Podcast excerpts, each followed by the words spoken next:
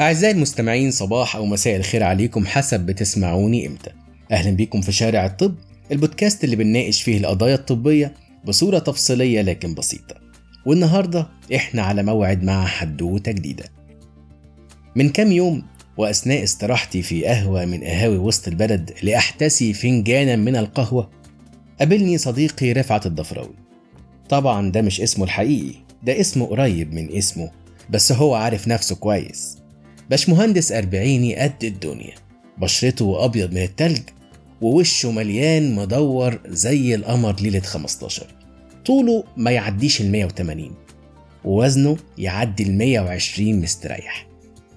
رفعت ما يفرقش معاه الكلام ده خالص لأن عشقه للأكل يا مستمعي الكريم يتجاوز المهاترات بتاعة الوزن المثالي. صحيح رفعت هو من أقرب أصدقائي لكن أقرب أصدقائه هو سيجارة المرلبورو الأحمر وبعد تجاذب أطراف الحديث وعن آخر أكلة جربها في السيدة بدأ يشتكي لي من قصة شايفها غريبة. بقاله فترة بعد الأكل لازم يحس بحرقان رهيب في فم المعدة غير الحموضة اللي بتلازمه لتلات أو أربع ساعات بعد الغدا بالذات. مؤخرا بقى بقى يصحى كل يوم من النوم على كحة جافة من غير بلغم يعني وشرقة وتفضل معاه لدقيقة أو دقيقتين وبيحس وقتها كأنه بيطلع في الروح. يا ترى يا صديقي تفتكر رفعت صاحبي عنده إيه؟ معاكم دكتور محمد صفيان والنهاردة هتكلم معاكم عن الحموضة وارتجاع المريء لما بناكل بيتنقل الأكل من الفم للمعدة عن طريق المريء. طيب السؤال إذا كان المريء بينفذ على المعدة والمعدة منفذة على المريء. إيه اللي بيخلي الأكل يفضل في المعدة وما يرجعش تاني للمريء؟ إيه اللي بيمنعه إنه يتحرك في مسار عكسي؟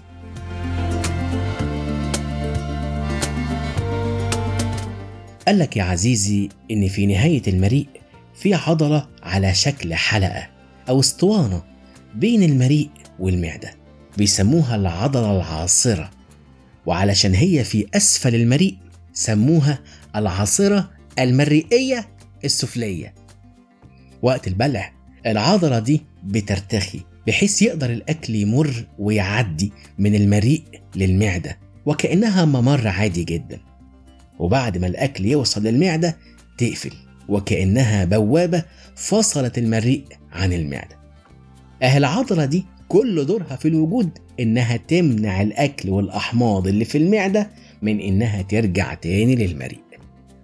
طيب ولو العضلة دي ما بتقفلش كويس الأكل والأحماض هترجع من المعدة للمريء وساعتها يحصل ما يسمى به الارتجاع المعدي المريئي أو اللي الناس بتسميه ارتجاع المريء. ارتجاع المريء حالة يمكن كل الناس مرت بيها وهتمر بيها. مين فينا ما حسش بشوية حموضة بعد أكلة دسمة حبتين. ومن كتر ما ارتجاع المريء ده منتشر قالك إن من كل 100 واحد في 20 عندهم ارتجاع المريء. لكن الموضوع بيكون مزعج لو هو متكرر. يبقى اتفقنا إن العضلة اللي اسمها العضلة العاصرة لو ما بتقفلش كويس هيحصل ارتجاع المريء. بس في حاجات بتزود الارتجاع ده عوامل مساعدة يعني زي التدخين اللي بيخلي العضلة العاصرة تضعف وما تقدرش تقفل كويس الأكلات الدسمة والمقلية لأن فيها نسبة دهون عالية وده بيزود الأحماض اللي في المعدة السمنة أو زيادة الوزن بشكل عام لأن الدهون في منطقة البطن هتضغط على المعدة هتخلي الأحماض اللي جوه المعدة ترجع للمريء وما تنساش إن العضلة العاصرة هتبقى ضعيفة فمش هتقدر تمنع رجوع الأحماض دي. الحمل كذلك لأن هرمونات الحمل هتقلل كفاءة العضلة العاصرة وبالتالي يبدأ مسلسل الارتجاع اللي عرفناه. القهوة والنسكافيه والمشروبات الغازية والكحولية كل ده بيخلي عضلة المريء تسترخي وبالتالي كفاءتها تقل وهكذا. طيب أنا دلوقتي أعرف إزاي إن عندي ارتجاع في المريء؟ يمكن أهم حاجة هحس بيها الحرقان اللي بيبقى موجود في منطقة الصدر وفم المعدة وبالذات لو بيتكرر أكتر من مرتين في الأسبوع الكحة أو السعال المستمر واللي غالبا بيكون من غير بلغم. لو لقيت كمان صوتي اتغير مبحوح أو مش طبيعي لأن الأحماض لما بترجع ممكن توصل لحد الفم وهتعمل لي في الطريق التهاب للحنجرة والأحبال الصوتية. علشان كده صوتي هيتغير. لو لقيت إن أنا بشتكي من وجود رائحة مش لطيفة في الفم رغم اهتمامي بالعناية الشخصية. كل اللي فات ده يقول إن عندي ارتجاع مريء. طب الدكتور بقى لما أروح له هيعمل إيه؟ في الغالب يا صديقي مش بنحتاج أي فحوصات علشان نشخص ارتجاع المريء في الحالة دي بيتم تشخيصها بكمية الأعراض اللي قلناها من حبتين. لكن أحيانا ممكن يطلب الدكتور منك بعض الفحوصات للتوكيد أو علشان نتأكد إن مفيش أي مضاعفات. وإيه المضاعفات دي بقى؟ ده شوية أحماض ورجعت في المريء مضاعفات إيه؟ لا يا عزيزي القصة مش بالبساطة دي. المريء تكوينه مش مؤهل إنه يستقبل الأحماض اللي بترجع له من المعدة. وبالتالي مع تكرار نوبات الارتجاع هيحصل عندي التهاب في المريء واللي مع الوقت وتكرار الالتهاب هيؤدي لتآكل بطانة المريء أو اللي بنسميه قرحة المريء. تكرار التهاب المريء ممكن يخلي المريء كمان يبقى أضيق واللي هيعمل لي صعوبة ويمكن ألم أثناء البلع. بس أخطر حاجة بقى ممكن تحصل كمضاعفات ما يسمى بمريء بارد وده شكل من أشكال المريء اتسمى على اسم العالم اللي اكتشفه. في الحالة دي اللي بيحصل إن أنسجة المريء بتتغير بسبب كتر التعرض لأحماض المعدة فتتكون أنسجة جديدة داخل المريء لكنها مش شبه الأنسجة الطبيعية اللي بتكونه.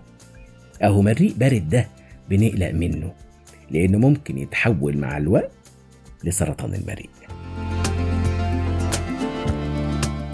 علشان كل الكلام ده الدكتور أحيانا ممكن يطلب مننا فحوصات زيادة زي تنظير المريء وده إجراء طبي بسيط عبارة عن أنبوب رفيع بيدخل من الفم وجواه كاميرا بحيث نقدر نشوف المريء من جوه بشكل مباشر.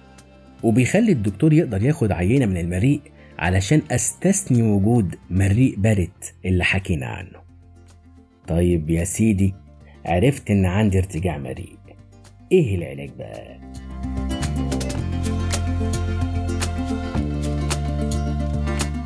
العلاج يا صديقي يشتمل على ثلاث مستويات. أولها الأدوية المضادة للحموضة ودي تأثيرها بيستمر الوقت بسيط. بحيث أرتاح من إحساس الحموضة أو الحرقة اللي بيحصل لي بعد الوجبات. علشان كده استخدامها بيبقى وقت اللزوم أو عند الحاجة يعني. ودي زي المالوكس والجافسكون على سبيل المثال.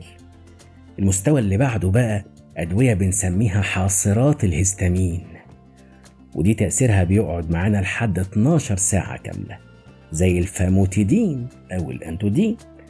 أما بقى لو اتكلمنا عن أقوى الأدوية اللي ممكن نستخدمها فهي اللي بنسميها مثبطات مضخة البروتون زي النكسيوم والأوميبرازول. ولكن الأهم من كل الأدوية دي يا صديقي إننا نحاول نقلل الأسباب اللي بتعمل الارتجاع زي إني أحاول وقت النوم أستعمل مخدتين تحت الأكتاف بحيث أخفف من ارتجاع الحمض وقت النوم. أحاول كمان أقلل من وزني وأبعد عن الوجبات الدسمة أو المقلية هبعد عن التدخين والقهوة والمشروبات الغازية وما نمشي على طول بعد الأكل. أأخر وقت النوم بتاعي أو أبدر وقت الأكل بتاعي بحيث يكون آخر وجبة قبل وقت النوم بثلاث ساعات على الأقل. وبكده يا أعزائي المستمعين أكون وصلت معاكم لنهاية لقائنا النهاردة. أتمنى ليكم دوام الصحة والعافية. كان معاكم دكتور محمد صفيان من شارع الطب ودمتم بخير.